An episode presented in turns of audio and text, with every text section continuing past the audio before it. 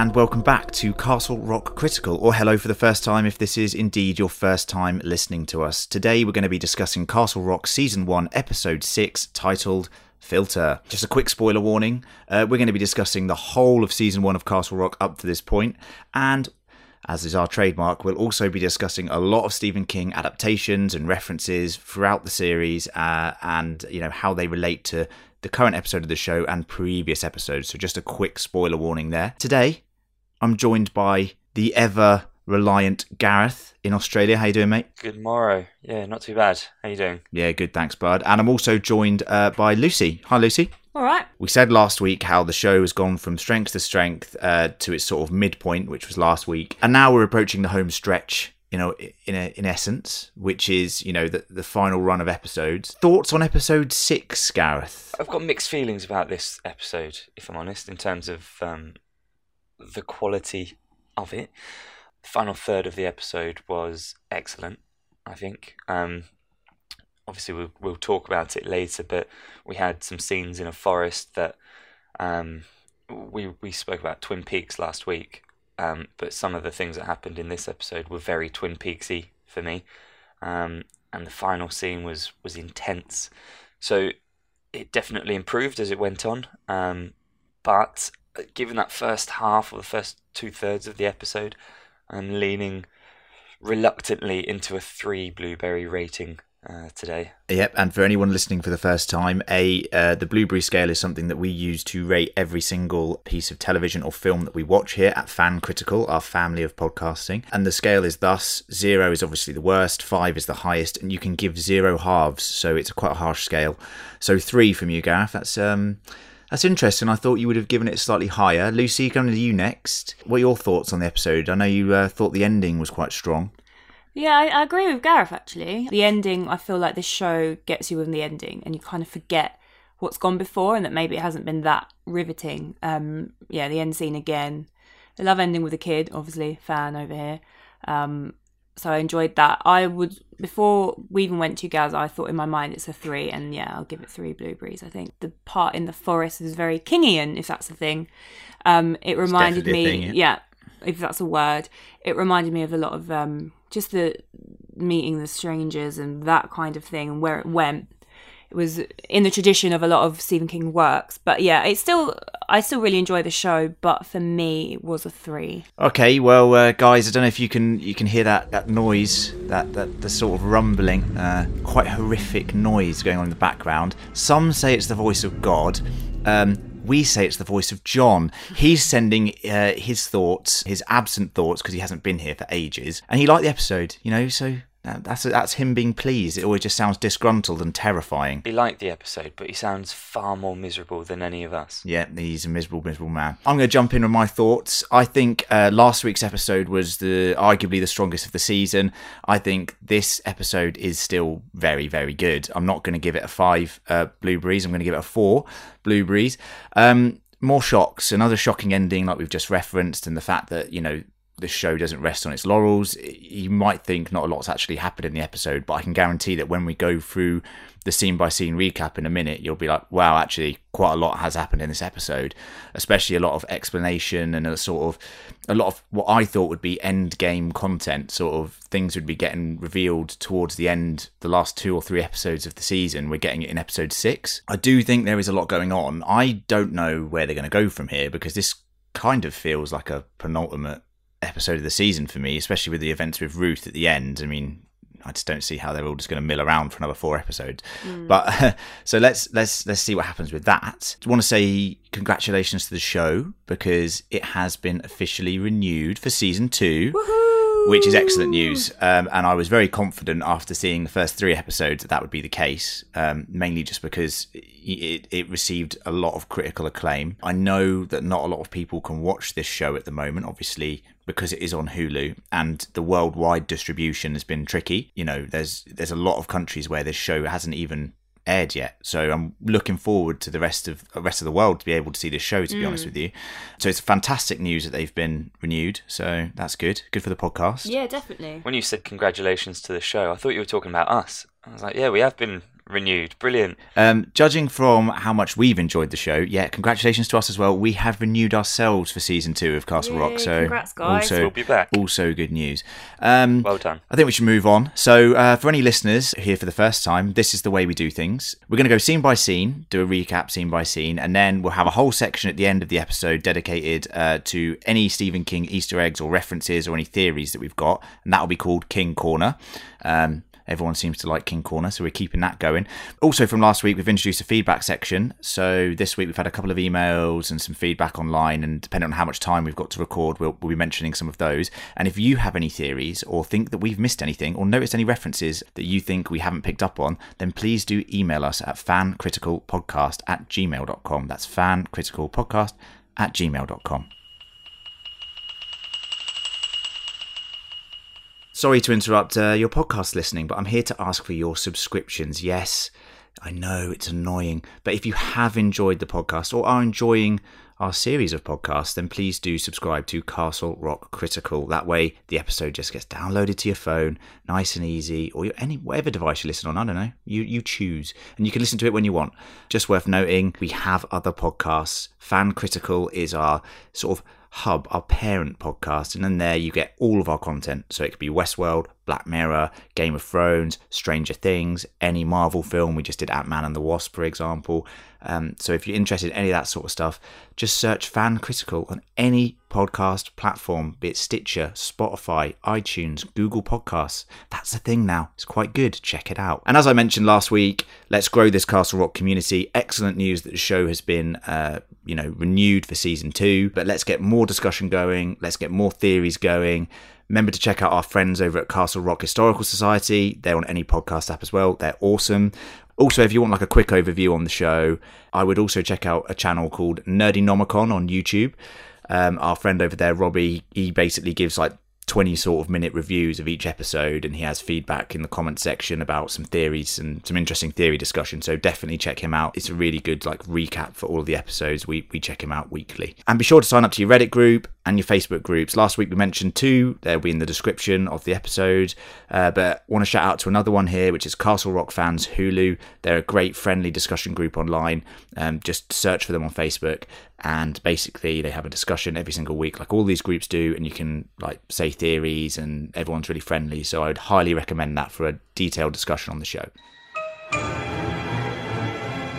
So in the recap we open up uh, with the mysterious scary noise that we heard when henry reappeared in 1991 on that frozen lake Spooky. bloody spooky that noise and it's going to feature a lot throughout this episode this noise is intercut with the burial of the rev matthew deaver to his new gravesite Is Can't rest, can he? it is my theory and we've te- mentioned it in relation to Pet Sematary mainly because there's been all the you know signposting there with the dog and the suitcase and all that Yeah. stuff in earlier episodes but uh, the passage that is said by the priest here as as they're sort of burying the rev is corinthians 1554 guys i do i like my little bit of religious research Corinthians is where all the fucked up stuff is, isn't well, I like doing my religious research, Lucy, because in Westworld, for example, it's a lot of fun. And I like the way that the, the showrunners are putting these little religious bits of information. And as we know, a big part of this show is religion, you know, and trying to figure out what is supernatural and, and you know, all these different characters believing their different religious beliefs and the voice of God is strongly referenced in this episode. So this is the uh, the phrase that is said by by the guys burying the rev. When the perishable has been clothed with the imperishable, and the mortal with immortality, then the saying that is written will come true. Death has been swallowed up in victory. Okay, so right, this is a passage referring to the resurrection of Jesus. Yeah, and the defeating of death itself, is in like not even death could defeat Jesus. Hmm. Are we going to see that with with the Rev? I I think we're getting a resurrection by the end of this by the end of this Oh, season. gosh. I think we're going to see the Rev again. remember with Jesus that he may have been resurrected, but it was short lived, and he went back ascension. Yeah, He went back to heaven shortly yeah, after. fine, fine. But does that mean you think that the Rev's going to come back for a short time and then then they're going to get rid No, of him? I, d- I think if they start bringing in zombies, which is essentially what it would be, um, Mm, I don't. I think it might jump the shark a bit for me if he starts coming out of his grave. He ain't like just coming out the coffin like Dracula, just waking up from his No, nap. No, zombie, not Dracula. Yeah, obviously, but I'm just saying. I just think, But how's he coming back if he's not a zombie? well, he's a weird thing. I don't know. What you know, the only thing I think he could come back in is we will come on to this, I'm sure, is the whole what's now coming into it, like the time continuums and the time loop. Oh, type yeah, boy. So we he, we may see him again like that, but I I particularly don't want to see him as a zombie. I'm with Lucy. I think um, a, a literal zombie is a problem. Um, he's also old leaky Deaver. What's his face going to look like? He's been He's all bandaged up, mate. It's like Molly's seen him. He's got all those bandages on, mate. Well, I know that might be a bit of foreshadowing, Yeah. but um, but still, he was leaking the contents of his of his uh, coffin for a little while there, wasn't he? He's not going to be in good shape. Yeah, he's uh you're right. He he had the leaking coffin. I just think there's a lot of signs there and a lot of allu- alluding to a to a resurrection. But this opening section has a few moving parts. We're cutting between this burial um, the scary noise in in the forest, which we later find out is the voice of God, or as we call it, the voice of John. And we're also cutting between the kid creepily looking at old home movies of Henry and his father going out to the woods. So there's a lot going on. We also see the two weird guys that were at the Pangborn Bridge ceremony. Um, that they had a weird cutaway to them last week, and they were a bit weird. And now we see them again in their sort of Breaking Bad style RV that they've just got loitering around there. Um, but we'll come on to what they're them later. We have Pangborn and the kid. Obviously, last time we left the episode, Pangborn was confronting the kid in a very creepy uh, woodland area, and you didn't know where it was going to go. But the kid said that he could help Ruth, and the kid now is staying still in the outhouse at the back of the Deaver household, and the sheriff uh, is asking him what he needs to get to help Ruth. And what he needs to get is apparently in Syracuse. Time is her enemy. So he's he's making him do stuff that he doesn't really want to do. Interesting from Pangborn because he seems desperate. He he's on the edge, isn't he? Like, um, this is the thing. Love makes us do strange things, like move to Australia, um, All right, this isn't your life story, mate. Let's keep it on topic. or go and collect a car from Syracuse. um, he'll do anything for her, even trust some um, ageless monster as he sees him. So, um, yeah, we'll we'll get to how it pans out for him later. We certainly will. So he, the kid sends off uh, Pangborn to Syracuse. Uh, then he just wanders into the Deaver household, plays a little bit of music.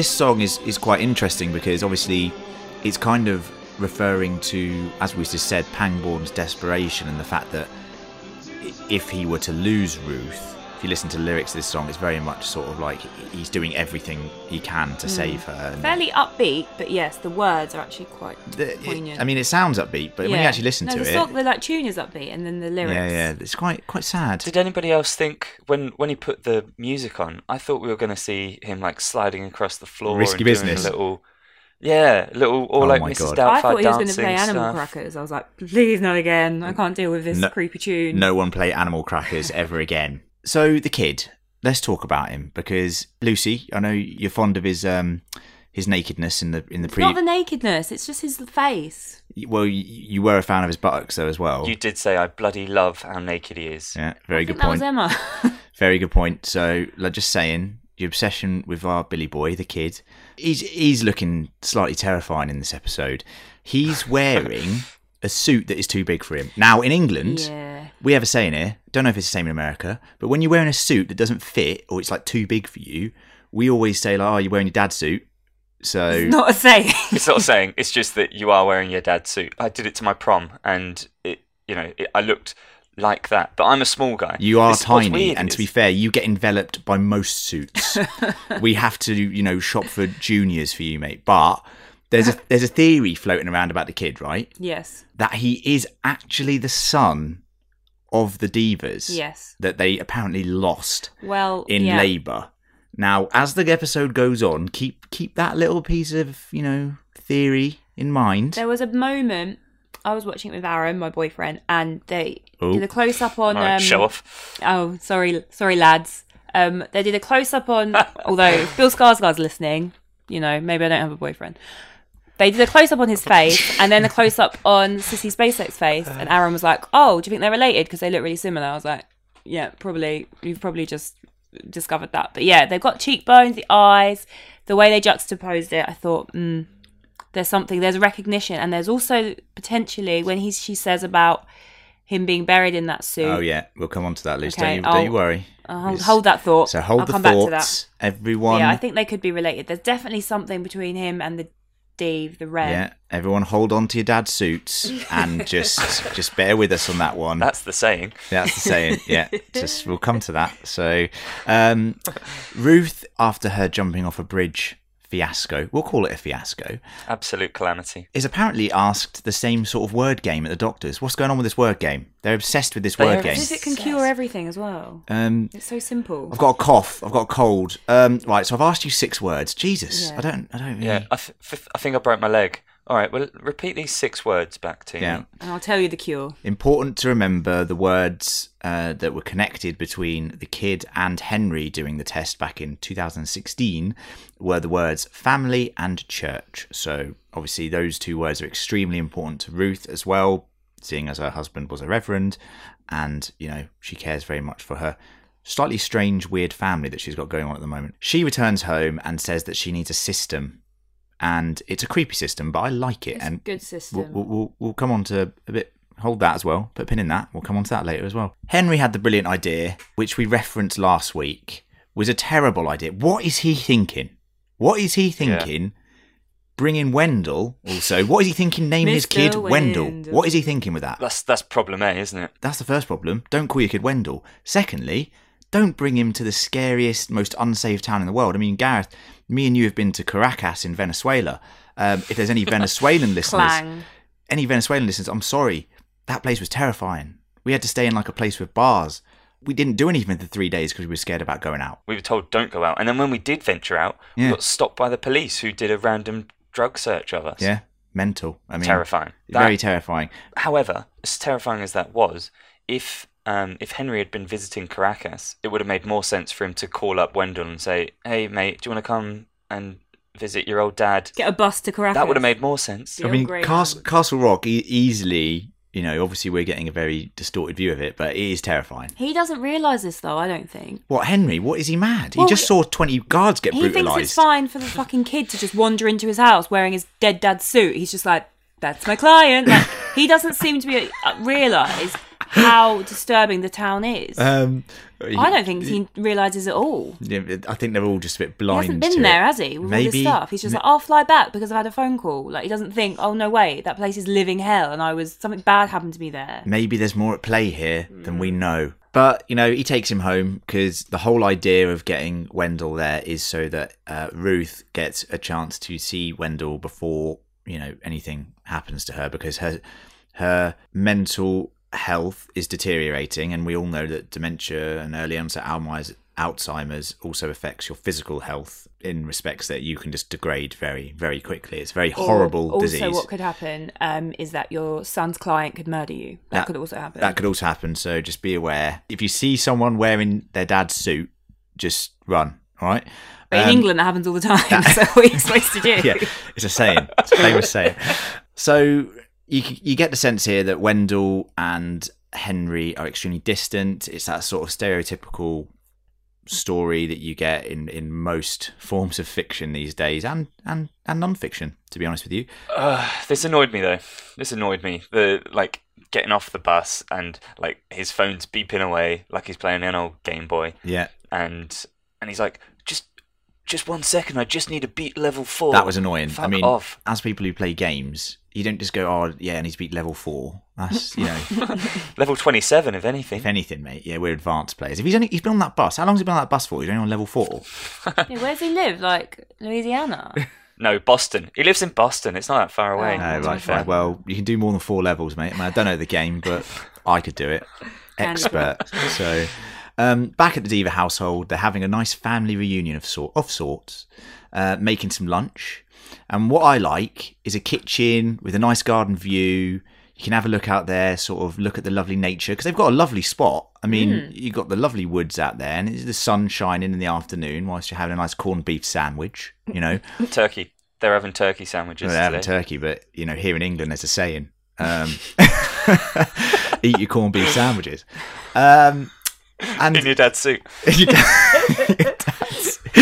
um, and you get to see uh, what is arguably the creepiest thing I've ever seen: a six foot eight uh, tall man in his dad's suit, just staring at you, just staring at you. He looked like Slender Man, Gareth, and I, I know you're a big fan of Slender Oh Man. God, Um, don't. He's Absolutely hot. I wouldn't mind looking out the window and seeing him. You his dad's mental. He I is think he's terrifying. So good looking. This is the thing as well. Like you say, you've got this beautiful garden. You could be like, oh yes, this is the garden.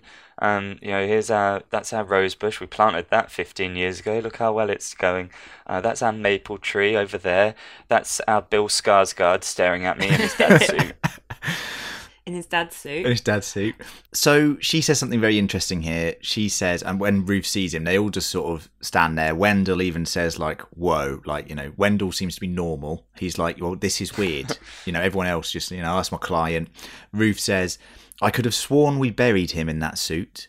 Um, so that's another call Yeah. uh, to him being related in some way to the Deavers, or perhaps. And there's another theory going around, which we'll come on to when we get to that scene in a bit, where it's possible that the kid is a reincarnation of uh, the Rev. I think it's more likely to be he looks like the Rev, and she's like, "That's him." Like because of her, the way her mind is fracturing. Yeah, She thinks, "Oh, she's seeing him," and she maybe she sees him all the time because of the way what's happening with her mind. And we find out later about the different loops that she seems to exist in. So Yeah. I saw it as more potentially that he she's thinking of Reverend Deaver because he looks just like him. Yeah. She ever, obviously never really knew what this child looked like Yes. for whatever reason. yeah. Henry goes to see the kid uh, after the kid has stopped freaking everybody out um, in the garden.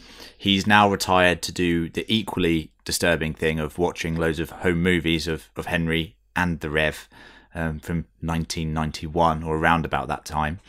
And in these home movies, Henry seems to be sort of leading the Rev under the guidance of the Rev uh, into the forest, following a sound. And obviously, we get a lot more payoff with that as the episode goes on. Henry's disturbed, as you would be, and decides to, you know, as you would do with the kid. At this point, I'm backing Henry's play here of taking the kid to the mental asylum.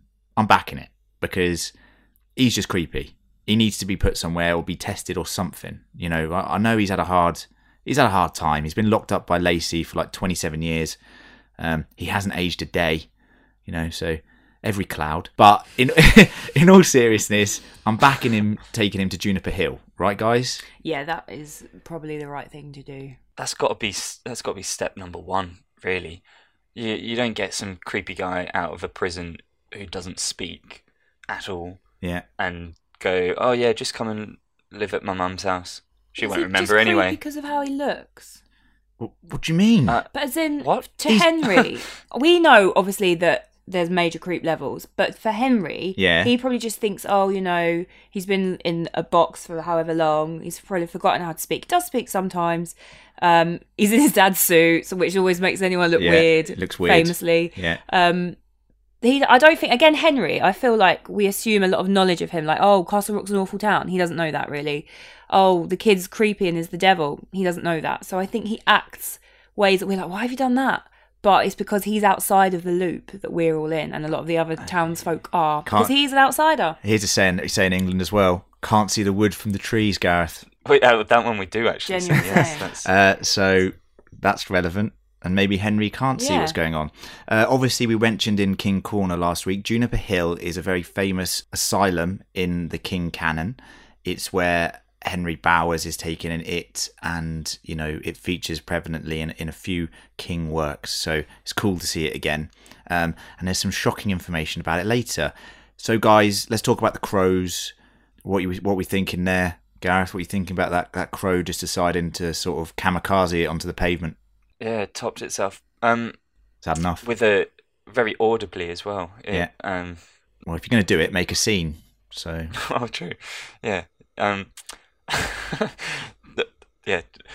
don't. But um, I didn't like this bit to be honest. It was a bit, it's a bit cartoony, really. Like, oh god, look, he's so evil. He's so evil that crows are throwing themselves into the pavement. And then the little comment as well from the lady. Oh, that's the second time this week. So, right, brilliant.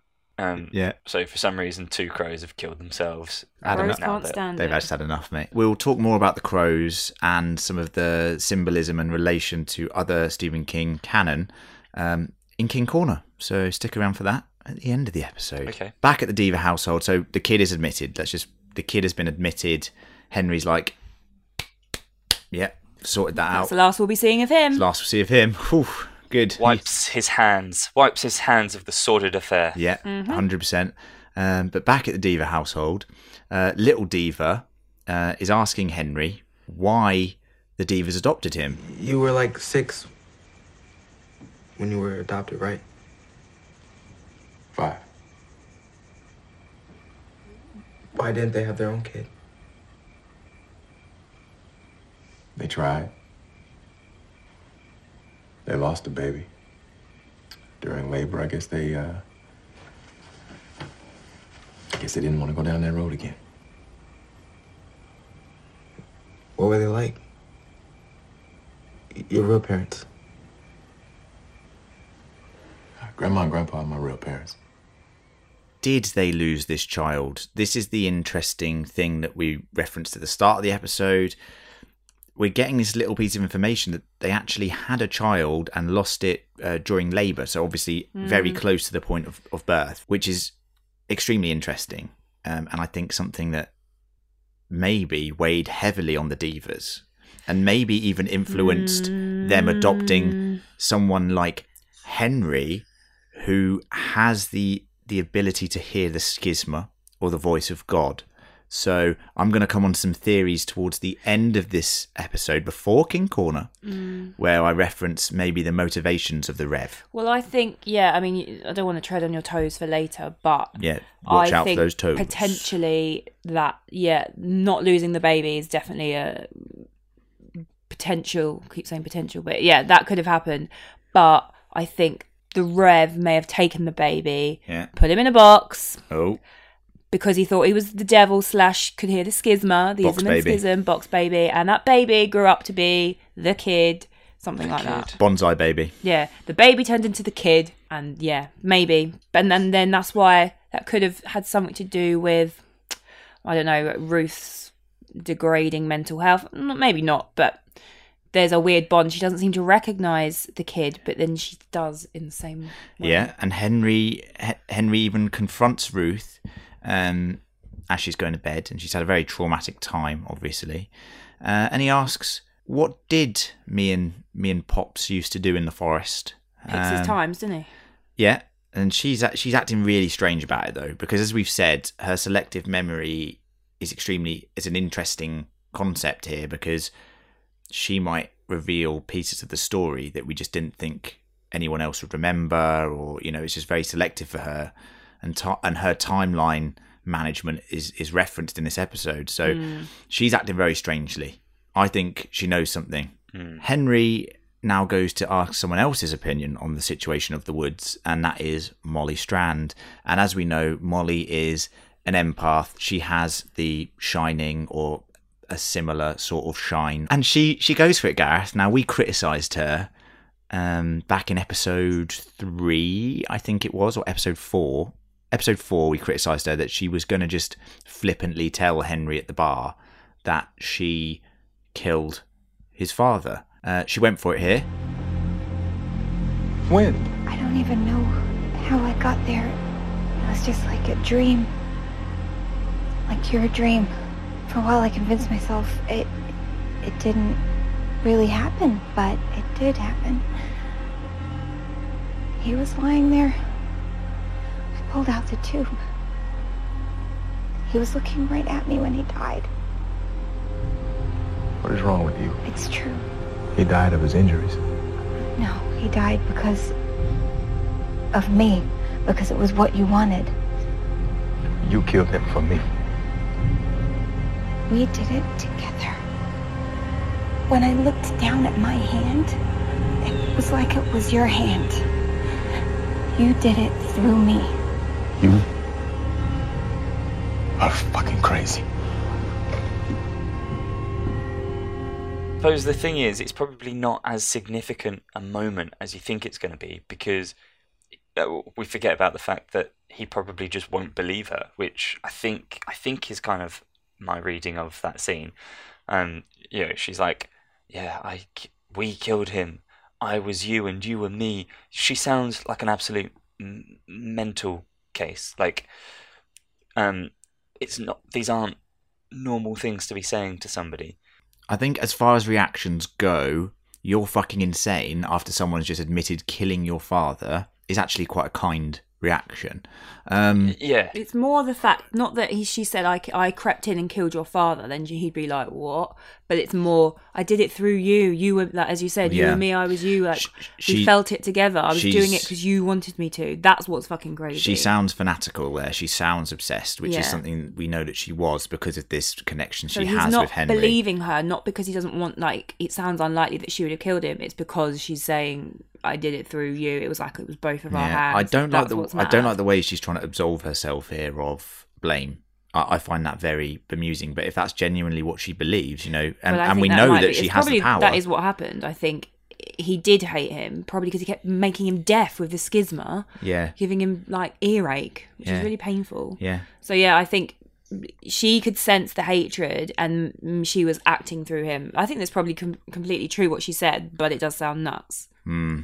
So I don't blame him for being like, nah, mate. He, she was so close to capturing the man of her dreams, and now she's just pushed him away by killing his father. It's just It's a classic story. It's a It's classic, tale. tragedy. The Adventures of Pangborn uh, would be a very fun TV show, um, and I would fully subscribe to seeing our boy Scott Glenn playing Pangborn through the years. You know, just roaming around solving mysteries in and around the main the main area. He's gone to Syracuse to hunt down. Uh, now, what we know is the old car, the Lincoln of uh, Dale Lacey. He's about to give up and leave in his car because he couldn't find it in this sort of junkyard. He turns on uh, the car, and what song do we hear again? But 24 hours from Tulsa. So, And he gets like, mm, this again. this again. Yes, get a new car. That's just just do that. That'll solve the problem. Or new CD. We then hear on the radio chatter, quite subliminally and subtly, that there's been an incident uh, at Juniper Hill. It's been a catastrophe. Eight staff and six patients are dead after a fire broke out. Four patients escaped. So that's creepy, isn't it? Mm-hmm. Well, just to go back to the song, 24 Hours to Tulsa. Um, as you know, I am a I am a geography nerd, and one of the things that I thought would be interesting is to see how long it would take to drive from Maine to Tulsa. Now, bear in mind, obviously, Maine is an entire state, so it depends where in Maine you are. But from the heart of Maine, it would take 27 hours to drive. So I reckon if you were on the, the western border of Maine, which Castle Rock might be close there, I'm not sure where exactly it's placed. I reckon you're looking at about 24 hours. Well, that's pretty cool, Gav. Mm. Good, uh, good bit of research there from you. That Thanks, mate. Uh, obviously the kids escaped. Let's you know, it's scary in his dad's suit again. Uh, he he he sees the old car though. He sees the Lincoln. He pulls a gun on the guy uh, to get it, and once again we're seeing that desperation. Something that you know, and I'm going to come on to it in King Corner. This is a big turn of character for Pangborn, essentially, because you know he's resisted years, decades of supernatural events. He's even fought the devil to an extent in needful things and resisted temptation. And here he is, maybe selling his soul to save the woman he loves. Very interesting point. Um, and seeing this desperation on him is tragic in a way. It's tragic. It is so sad. And do you know what makes it really sad? Is that all of this is for it's he's in the twilight of his life as Mm. well, potentially. It, he's he's just obviously he's battled his entire life and he just wants a couple of years of happiness. That's all he needs. And it's really sad that it doesn't look like it's he's gonna get it. Mm, it is sad. Um, let's hope he makes it through to the makes it through this whole ordeal. To be honest with you, because he's he's my favorite character. So big respect for Pangborn. Back at the Deaver household, uh, Wendell, or Little Deeves, as we could call him, is playing chess with the Let's um, chess with Ruth with the old uh, really cool chess pieces that we mentioned. There's this excellent exchange between the two of them. Life used to go in one direction. Forward. Like one of those, uh, people movers at the airport. But somehow I got off it. It's like I just brought your father home from, from foster care. He was half your size. Now here you are. And for all I know, my father's outside, taking care of his roses, younger than me. And I never know when I'm going next. The neurologist said, find a coping mechanism. And I have. One for every room in the house.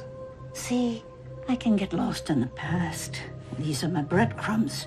If I find a chess piece in the icebox, well, I know it's now, not then. And I can find my way out of the woods. So obviously that clip's alluding to the uh, very straightforward, in straightforward terms, alluding to the horror that is in dementia or early onset Alzheimer's. Um, you know, a very disturbing and horrible disease that destroys Yes. lives, and and her, you know, methodology of using. We mentioned the little statuettes last week hmm. and how they are creepy and how they are unsettling and the way that they were being used. And now we get a payoff that they are being used as her system to tell when she's in the here and now. Very good system. It's like Inception. It's yeah, The a, to- a totem, totem. yeah. Yes, Is this? Am I now? Is this now? As we are constantly oh, saying in Westworld, yeah, or have I like strayed into the past? It sounds. It's quite scary. Like the thought of that. Of like you're you're conscious. You're in. You're like in your home, but you don't know. You know, you're seeing Henry and you're talking about, oh, take your shoes off, you'll catch cold or whatever. Yeah.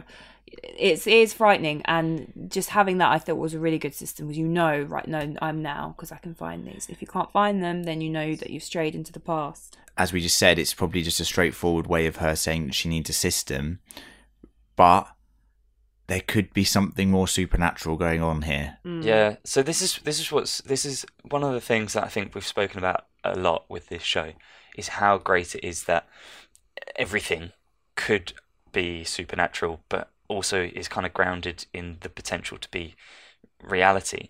And we can even talk about multiple dimensions and timelines and um, and, and different loops going on at the same time and portals to dimensions. Even that is possibly just um, somebody going through uh, dementia and and kind of experiencing time differently based on that and feeling like she's in the past Yeah. when she's when she's not. Um, or there is the possibility that she actually is that she is uh, sort of straddling um, straddling uh, dimensions. That's that's a possibility too. So you've got you've got that Yeah. kind of dichotomy there between reality and the ridiculously out there. whichever it is, it's the same result for her. Like if she is time traveling, or she's, as you say, like straddling different timelines, and time's no longer linear to her, or if it's dementia, it's still as frightening. Like either way for her. If it's just the reality of this horrible disease, or if it's something more supernatural, she's still having to experience it the same way. Yeah, definitely. Definitely. Good good points there.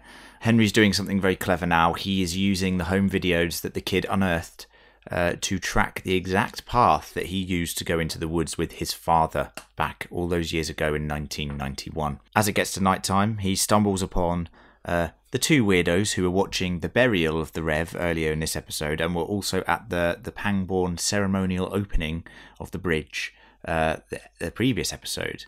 We learn that they are Willie and Odin Branch. Before we uh, get into their discussion or whatever, this guy, this character, Odin Branch, played by CJ Jones, he is incredible. Is he actually a deaf actor? Yes. I don't know. That's a very good point. I don't think he is. Oh, His acting and his use of sign language in just a way that I haven't really seen. It was so expressionate. It was just so expressionate what he was doing was excellent.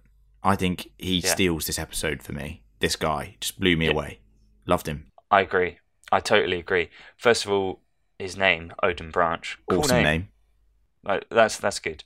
Um, but yeah, there's something there's something really kind of um, surreal about him, and and I think the the deafness helps with that, and yeah, his sign language is is ridiculously expressionate, and he's got creepy little sidekick in in Willie, but yeah, he's got this kind of ethereal air about him, like he's some sort of um, I don't know, crusader Odin Branch. Like he feels like uh, somebody who's who's all knowing and is leading the the mortal battle against the gods or something. Yeah. Um, it's he, just he feels kind like something epic. out of Dark Tower series. That's what he feels like to me. Yeah. He, he feels like that sort of character who who knows a bit more than he's alluding to. This is what they say they are doing out in the woods. Some here at once, and never again. A lucky few here constantly, practically deafened by it. Lucky. And there are geographic variations, naturally. Quiet in some places, much louder in others. You're saying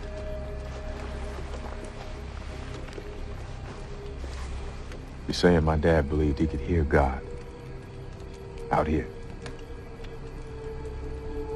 For a time.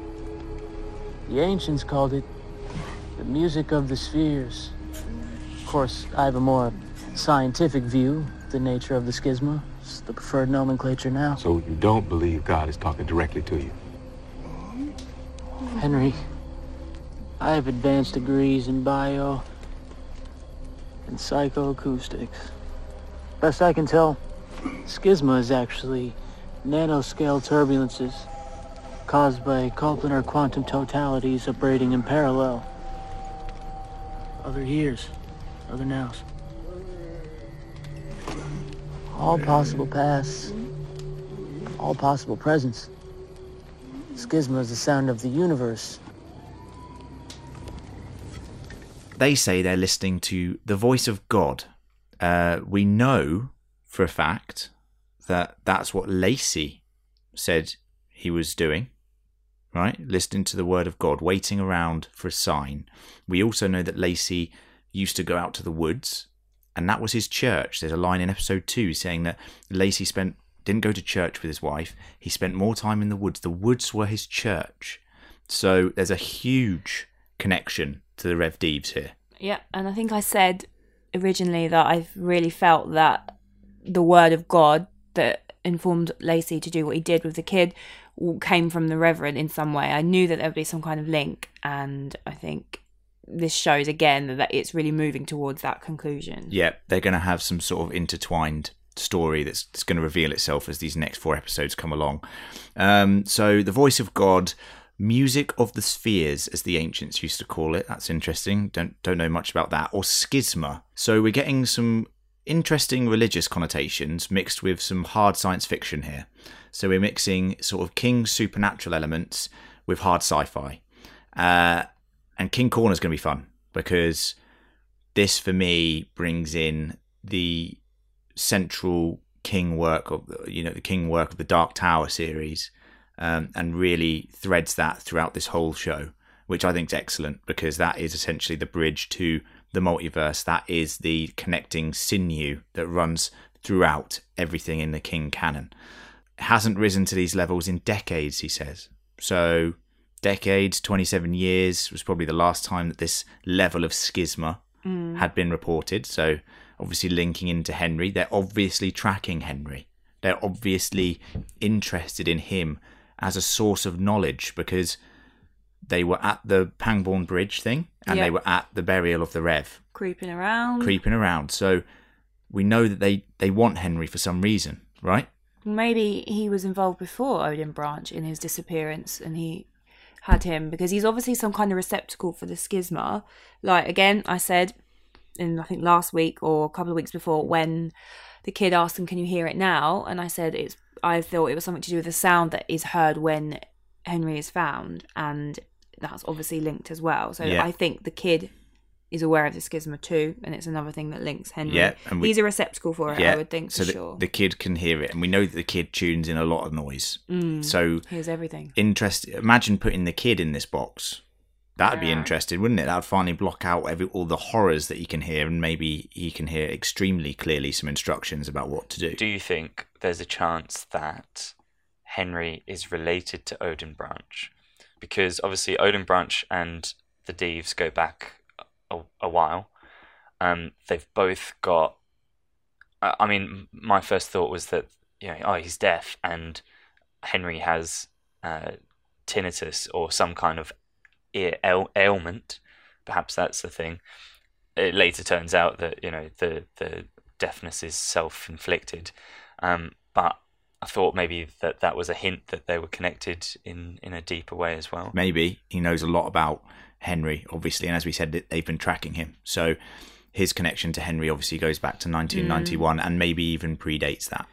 Um, what's interesting is that we learn that Odin and the Rev were working together. The Rev was, you know, concocting a device that would block out the noise, you know, just the re- the regular sort of noise that engulfs the world, and so that people with the ability to hear the schisma, like Henry, uh, like Odin Branch, would be able to hear with more clarity the word or the voice of God. Now, it's interesting to note, maybe, Henry, just maybe, the reason you disappeared is because you're mixing up yourself with these absolute nut jobs, right? Mm. Absolute nutters. Just, you know, I've got a special room in my RV. Why has he gone in there? Why have you gone in there, mate? They deafen Yeah. themselves.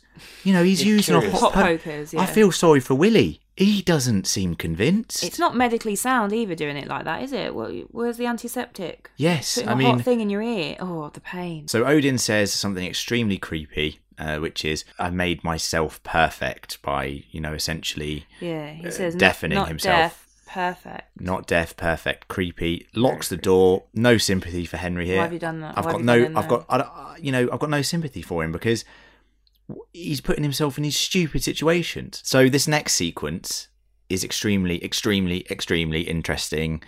It is the schisma uh, finally getting through to Henry as he all the other noise is blocked out and he can finally see with a bit of clarity. Although he does look like he's in agonizing pain, I must say ears that. yeah. Yeah, his ears are bloody. He's, you know, once again, Henry, no sympathy. What are you doing? So I freeze framed this, guys. I have gone through with a fine comb and I have freeze framed, and some of them are literally only a frame long. Some of these, uh, some of these images here. So this is what we see, or what has been, you know, what we've been allowed to see by the editor and the showrunners um, that Henry sees we see flashes of the woods and the Rev leading him through there. So we knew that already from the home videos. We see extremely trippy images of the sky melting into itself, like galaxies merging. Very trippy. It's like an LSD trip. Yeah. And as we know from the previous chat with Odin, um, he sees this, the schisma, as multiple timelines and parallel universes all interacting and trying to reconcile with one hmm. another. Okay? So keep that in your mind. It could be a gateway of sorts to other realities, parallel universes, hmm. other dimensions.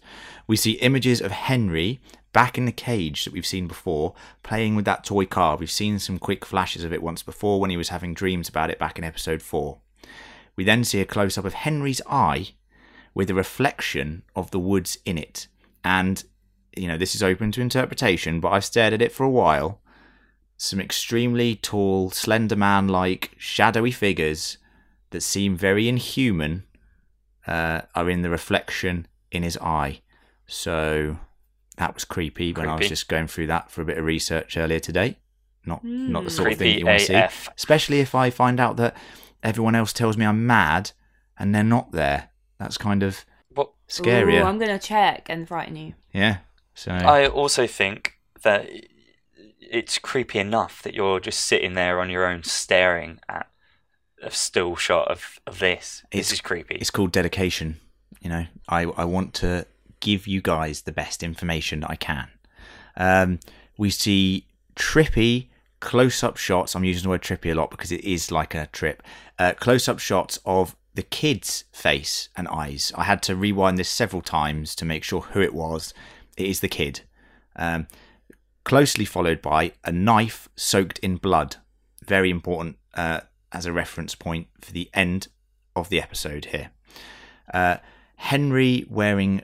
Now, I wasn't sure about this. I've rewound it. It's either Dad's suit. Henry wearing some fly shades or Wendell wearing some They're fly very cool, shades. aren't they? Yeah, and Very in modern. some sort of interrogation room, taking them off. So I'm not why sure. Why is he wearing? If he's gone missing in like just before Christmas, Yeah. why would he have cool shades? Well, it could be Wendell. So yeah, they look they look fairly they- similar. no, I think the casting's excellent. I think they look extremely The similar as kids. Yeah, We also see a man, what I believe to be a man, standing outside the cage that we see uh, Henry in, his flashbacks in, with a huge knife, big one, really big knife. So that's interesting. And then we see little Henry running very fast through the woods. So you, that all happens like in a matter of a minute. You see all of those things. Mm. Any information there that jumped out at you guys? I mean, uh, the one that's creeping me out is these Slender Man esque figures Oh yeah, boy. standing around. If that's, um, I don't know, if. Uh, did they look like the kid? Like, is that what you were thinking? They're shadowy, mate. They're like elongated shadows. Oh God! All right, that's creepy. I mean, what is that? This is this is interesting, but I think it's it's deliberately going to be vague at this point. Oh yeah. it? I'm just gonna say right now, I think it's a fun time to have a little theory discussion after um, that little uh, spurt of images and and references that we've seen. Don't say spurt. Eh, I'm going to say spurt. Let's run. Let's run through a few theories before we get to the end scene. We've already said uh, that one theory we like is the fact that the kid is in fact the Deaver's original son that was apparently lost in labour and that was thought to be dead. Another theory that's been floating around and I've been doing a bit of research on is that the schisma connects to so many timelines and parallel universes potentially as we've just referenced and this as we'll come on to in king corner relates to the dark tower series potentially he is the Deaver's kid who survived in another timeline and the rev adopted henry and used him for his ability to find a gate to this alternate timeline which inadvertently transported henry or killed him and the Henry we see appear on the lake is brought back by the schisma at that point in time, or he walks back through the Oh, gate. Shit. Um, remember, important thing to note here that when Henry was talking to the client who uh, got executed in the very first episode in the pilot, she said, Does the tape get erased when you die? If that happens, are you a different person? That is probably what's happened to Henry at some point. Um, maybe he died, or this is a different Henry altogether from a different timeline or a different universe. Um, and the tape got erased, which is why he can't remember anything before 24 hours in Tulsa. So, guys, do you do you like that theory? I do like that Yes. theory, and I think it I fits in it. with Gareth what you were saying about Henry potentially being Odin Branch's son. He may have been given to The the, Rev. Deavers to use to access the schisma because he knew he had the the, uh, The ability, the shin, as it were. the shining. Um, so yeah, I like that. It is fairly complex, and I'm not like the biggest one for parallel universes and Yeah. timelines. yeah, Um, and it also then would fit in with alternate dimensions. Fits in with it, and that being Yeah. an interdimensional being. correct. And every 27 years, maybe the schisma only comes every 27 years. Yeah. And then that's how things like the kid, whoever he may be, or Pennywise, well, not Pennywise, it, Yeah.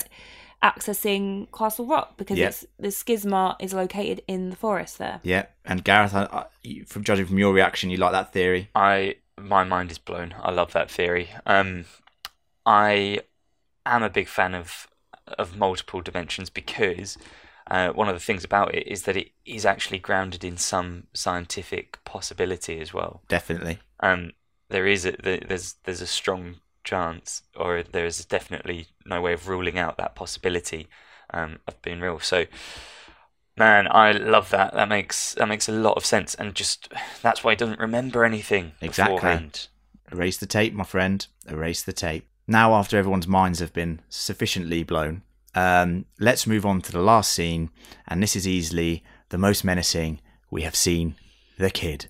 Got it. I got that fucking Lincoln. Truck will be here with it by the morning. What do we do then?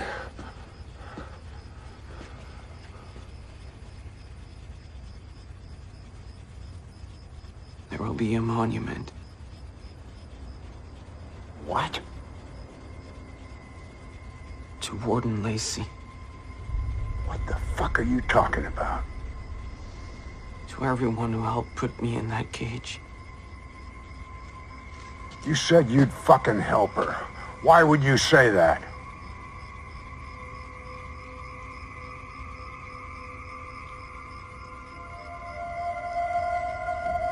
Jesus Christ. Where's Ruth? Why would you leave me in that trunk, Sheriff? Ruthie! So, guys, the kid. We've said he's misunderstood. We've said he's a he's a product of nurture, not nature. Um, however, this is the most menacing and terrifying he has been since he stood in the garden earlier this w- this w- this episode. Um, is Ruth dead? No, No. I hope not, because I've been very pro the kid, probably Yeah. because I fancy Bill Skarsgård. But I think if he has killed Ruth, then it's a fridge too far for me, and I'm gonna have A to fridge give up on too far? Yeah, Did you say a fridge? A fridge too far. I got one for you, Freddy. A fridge too far. So in England, we have a saying: "A fridge too far." I think I don't know what the thing about this is going back to Pangborn and Pangborn's sort of rationale and motivation. So Desperation in the and la- perhaps. in the last episode, I said like, what was he thinking, letting um, Lacey drive off with him? Like, how could he do that? And you all said, you know, that's the sort of thing that happens in Castle Rock, maybe because of the things he's seen, etc., etc. So how has he gone from like, why haven't you aged today? You're some kind of being. Are you the devil? To yeah, I'll do what you say. I'll leave you alone. Whatever. Yeah. You're the boss. Like, Yeah. why? I know he's desperate, but he's abandoned all rationale Yeah, to just has. to flip flop and think, right, you're the devil. That's why I allowed you to go and be locked away, and I was fine with it. And I haven't, like, you know, I don't really have any regrets. To then being like, oh, I can help her. Okay, are you devil? Nah. Well, the devil's not going to say that he is. Leland Gaunt didn't say he was the devil. Good point. So why have you trusted him enough? And but the thing is, I trusted him, and then when he said like, you know, I'm going to build a monument, I was like, what's that now? And you know, you shouldn't have left me. And that guy was like, oh shit, you have literally Shit, just son. he sent you on an errand so he can go and kill a, your wife. a fool's errand. Yeah, massively. Um, so, as I referenced earlier, the knife imagery with blood, and there's um, that sort of imagery that, that Henry sees in the schism schisma chamber, as I'm calling it. We see that imagery, and obviously here the kid is injured. I am one to believe that Ruth is okay, and young Wendell. Let us not forget Oh, completely forgot Wendell. young Wendell is in that household as well. Um, I think she stabbed the kid's hand Yeah. with a knife and ran off. And I think that's obviously a very dangerous thing for her to do because not being in her surroundings with her system, uh, with her dementia, is going to be extremely challenging for A, Pangborn to find her. Uh, uh, and, you know, I think the next episode will be the hunt for Wendell and Ruth. And I, and I hope they're together. Uh, Well, you know, I heard. I don't. You know. I don't know if it's a spoiler, but I read. I don't think it's a spoiler that um, episode seven is like Ruth centered, so it's all about Good. her. So you'll probably give see her from Sissy the past. Spacek more time. Yeah, she's 100%. awesome. So we're gonna see much more of Ruth about her past, how she links to all of this, what she knows, I assume, and hopefully we'll- we'll find out that she's fine.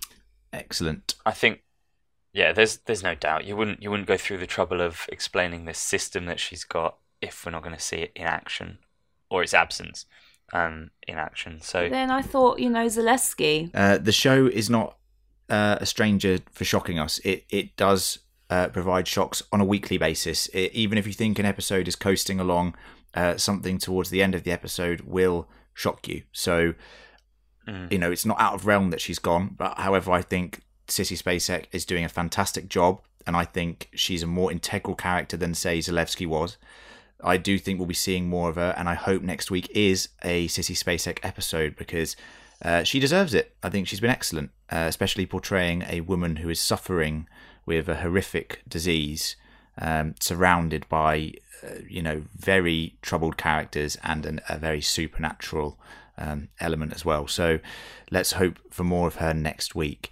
And I think that's it, guys, for this uh, scene by scene recap. It's Hmm. now time to move on to the ever popular, ever growing, and ever loved segment that is King Corner. I'm innocent, Red. Just like everybody else here. The house is burning. Hi, Georgie. I'm afraid I have a tendency to turn up the heat. Red rum! Red rum! Creepy Carrie! Creepy Carrie! You float soul!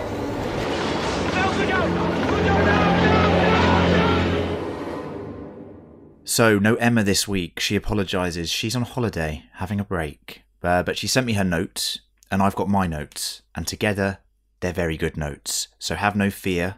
It's going to be an excellent King Corner because there's a lot to discuss this week. Firstly, let's discuss our favourite Castle Rock resident and the protector of Castle Rock, Pangborn. It kind of feels, though, like I said in the main cast, like he's given up his soul to the devil, which is an extremely interesting concept considering he has actually battled the devil before in Needful Things, Leland Gaunt, and resisted the urges that everyone else gave into around him. Mm. Lucy, as a reader of the King novels, are you disturbed by this development? I am, but what you have to remember, especially about um, Needful Things, is that these people were consumed by consumerism and they wanted things. What he wants to do is save his love, and I actually think that's really noble. Noble So and I don't think, yeah, as much as it is quite a disturbing turnaround, you can see the desperation in it. I think it just humanizes him a bit more yeah, because he's quite gruff, and Yeah. now you see that. As I think you said earlier, Gareth, he just wants happiness. He did lose his wife and his child earlier on um, in his life, so you can't begrudge him this happiness. And I I don't blame him for wanting to try, but I do think you've lost, you've taken leave of all reason by Yeah. trusting this man that you Yeah. thought it was right to lock into a, a cave because he was I the devil. just hope he survives. As I said in the main cast, long live Pangborn. So He's got to be in the next series, he's got to be. Well, the next series is is, is not going to involve any of these characters. isn't it? No, it's an anthology type show, so there'll be a whole potentially Yeah, a whole set of new characters. he could still be in it, like he's in quite a few of He- the King books. He could maybe played by a younger actor if it's set in the past. Who would you cast? Uh, well, he has been played before by, as we've referenced in earlier podcasts, Harris. Ed Harris, The and shit, uh, the guy who plays Merle in The Walking Dead. I cannot remember the actor's name for life of me. Uh, oh, Michael Rooker. Michael Rooker. So, so that would be interesting to get one of those guys. Who would back. you have him as a young Pangborn? Who would you have? a playing young him? Pangborn. I'd go with uh, Ryan Culkin. Gosling. Okay. I feel like he does a good sort of detective vibe after his Blade Runner shenanigans. Do you not think he gives a little bit too laid back? He's got like quite a carefree vibe about him, even in not really in Blade Runner, but I just want to see him, you know, let his hair down. Okay, let's move it on. So, uh, little one here, little King Corner fact. Uh, the kid who plays Henry's son Wendell is Chosen Jacobs, who uh, played Mike in the latest iteration of It, uh, which obviously links to Bill Skarsgård as well, as he was in that. cool so, name, Chosen Jacob. yeah, pretty cool name. So that's really cool that they've got another link there. Um, obviously, just picking up that sweet King work, yo. Just picking it up. Um, moving on to the crows and the birds in this episode. Um, obviously, I'm going to pick up a couple of references here. Uh, the crows uh, relate to the dark half, and this is what Stephen King had to say about his inspiration for the dark half, uh, which is also set in and around Castle Rock. In the dark half, I tried to answer the question where do you get your ideas? It seems to me that for most writers, there really is another person hiding inside, right? So, Lucy, just stopping it there. Obviously, the dark half uh, is about is it an author's stories that so come to light. basically, um, the author Tad it's spelled Thad, but I'm assuming Yeah. it's, it's pronounced Tad Beaumont, um, who writes under an alias George Yeah. Stark, Yeah, and he writes murders basically from and they start this- coming true. yeah, right? but then he basically wants to just write in his own name, like Yeah. Stephen King did with Richard Bachman. So he holds like a a mock funeral for George Stark, and it has a, a um, gravestone which I think says "Not a very nice guy, George Yeah. Stark." Yeah. And then there starts to be murders done in the style of of what the- was written in, the, book. book. So it's basically the idea of the du- duality of the Yeah. author. So- But I think, oh, because I've read so many of these books, a lot of when I was younger, I can't remember, but I swear this book starts with Tad walking down the road and a crow talking to him. I swear. Well, so let's carry on with Stephen King's words of inspiration that inspired him to write The Dark Half. There was one problem. I didn't know how to end it. Then one day, while I was on my way to my office, I saw a huge flock of crows, huge enough to darken and appreciate part of the sky.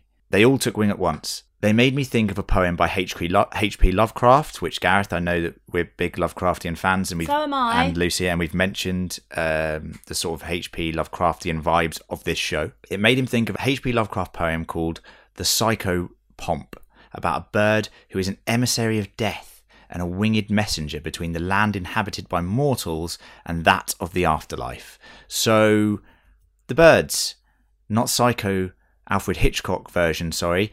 Uh, this, I think that's very interesting sort of words from from Stephen King there, talking about birds and how important he saw them in one of his earlier works as The Dark Half. Mm. Messengers, maybe. Messengers, that one killing itself, definitely had a message. Uh, We Had a hate the point. kid. It was I making a think point. may- maybe the crow was trying to, and I don't know if you agree with me here, Gareth. The crow was trying to say, you know, uh, don't admit the kid. Uh, you're all going to die in a fire in a minute, so Yeah. I'll kill myself, sacrifice, yeah, and maybe you'll be all right. Well, that giant squawk that it made as it flew to the ground. If you put the subtitles up, if you put subtitles up in English, it did say as it was flying down, and it went wah.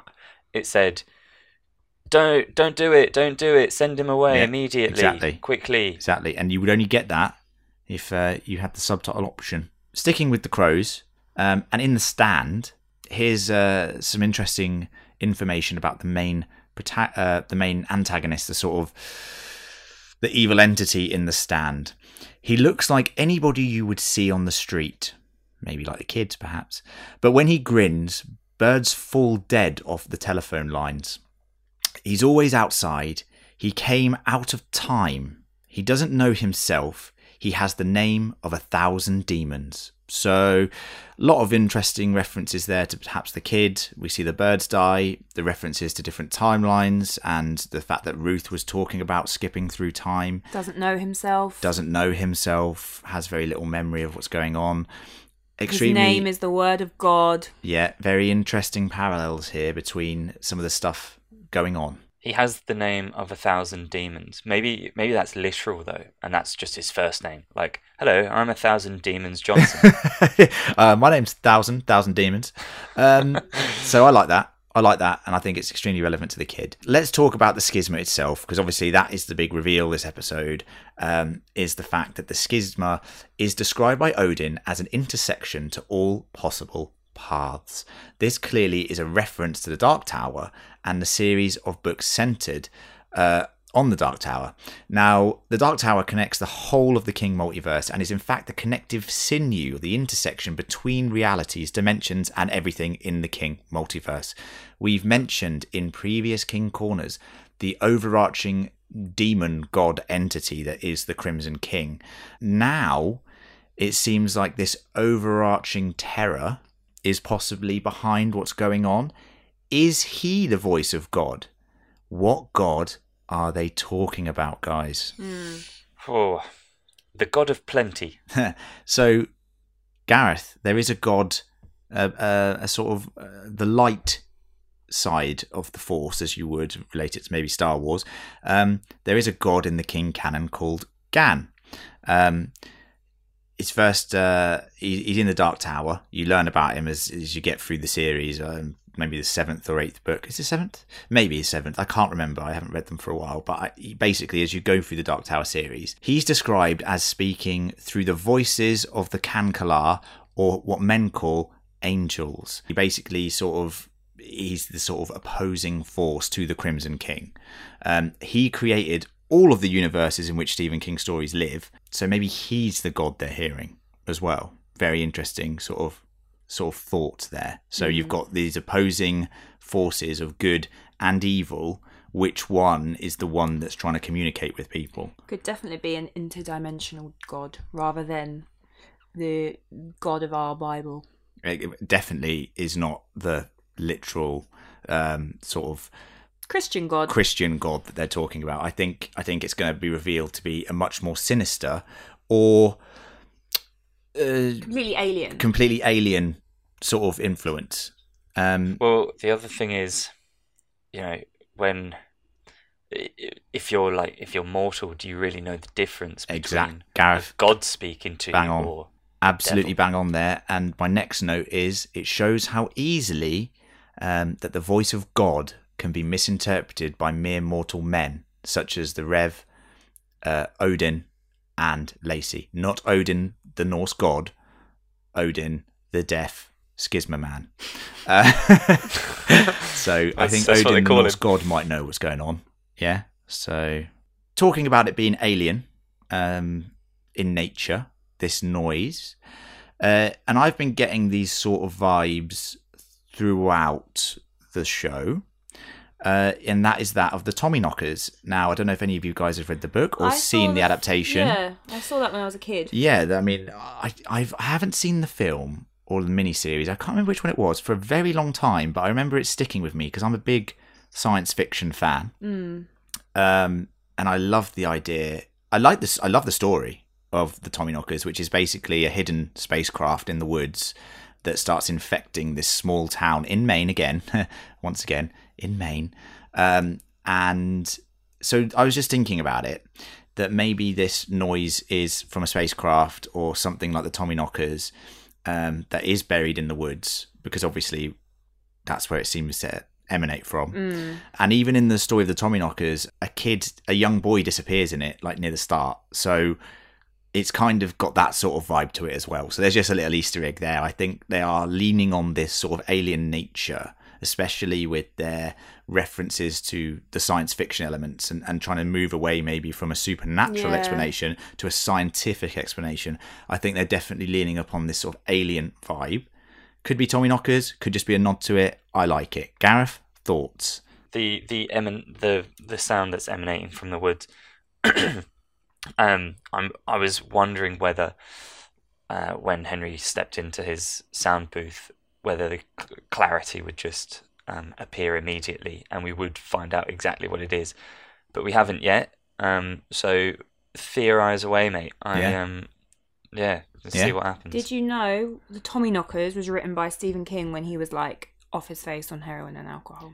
Well, So he doesn't remember writing it. He doesn't remember anything about it. fair enough. Don't go and Oh. ask Stephen King about it. He don't remember. Nope. It'd be about as useful as asking Ruth about about your past, wouldn't it? Yeah, don't do it. Well, she, She don't remember. remembers certain things. So, um, yeah, and that's it uh, this week for King Corner. I think there's some interesting stuff in there. There's a lot of heavy information in there, guys. So, um, if you have liked any of those little uh, nuggets of information that we just provided, then do go check out any of the books that we've just mentioned. And now we're going to move on to a new section, a short section of feedback. How do you like it? Okay. Let's talk.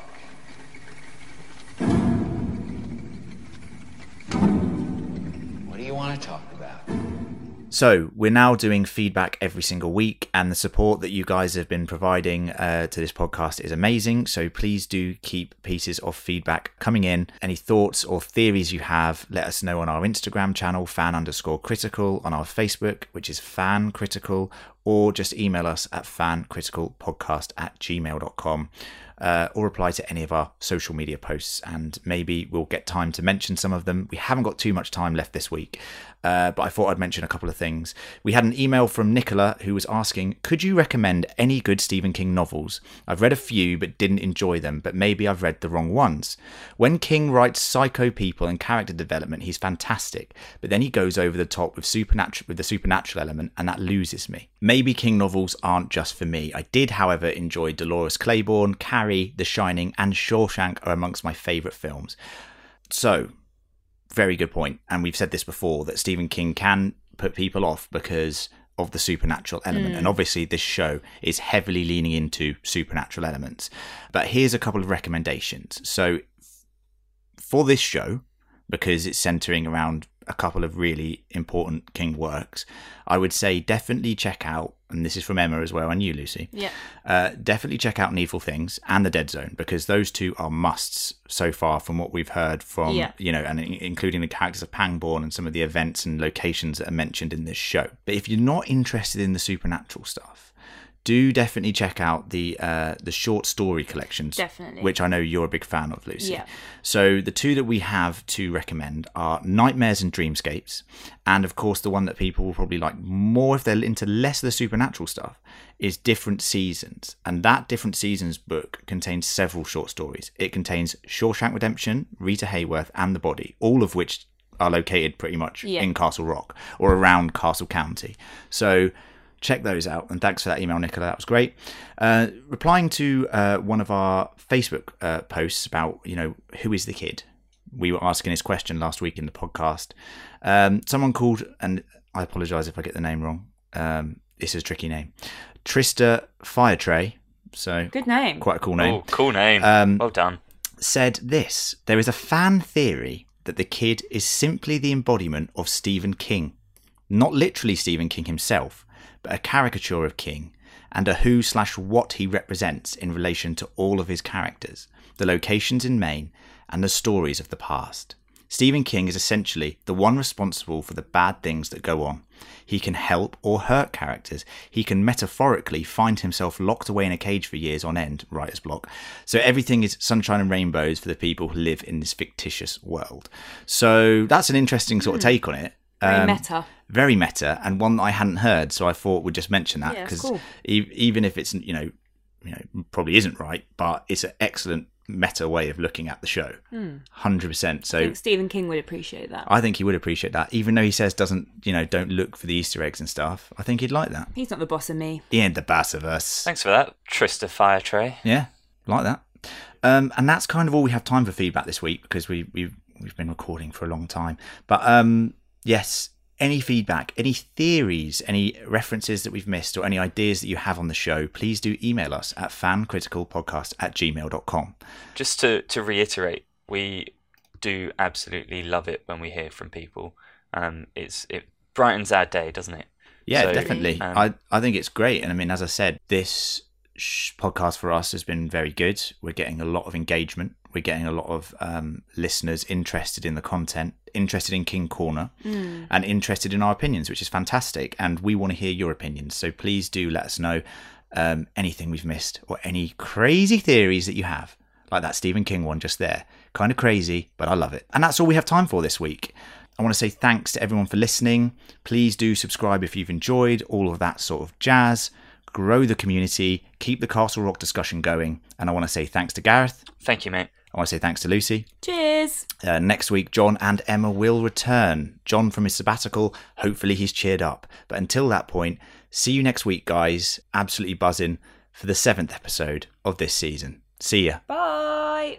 Bye.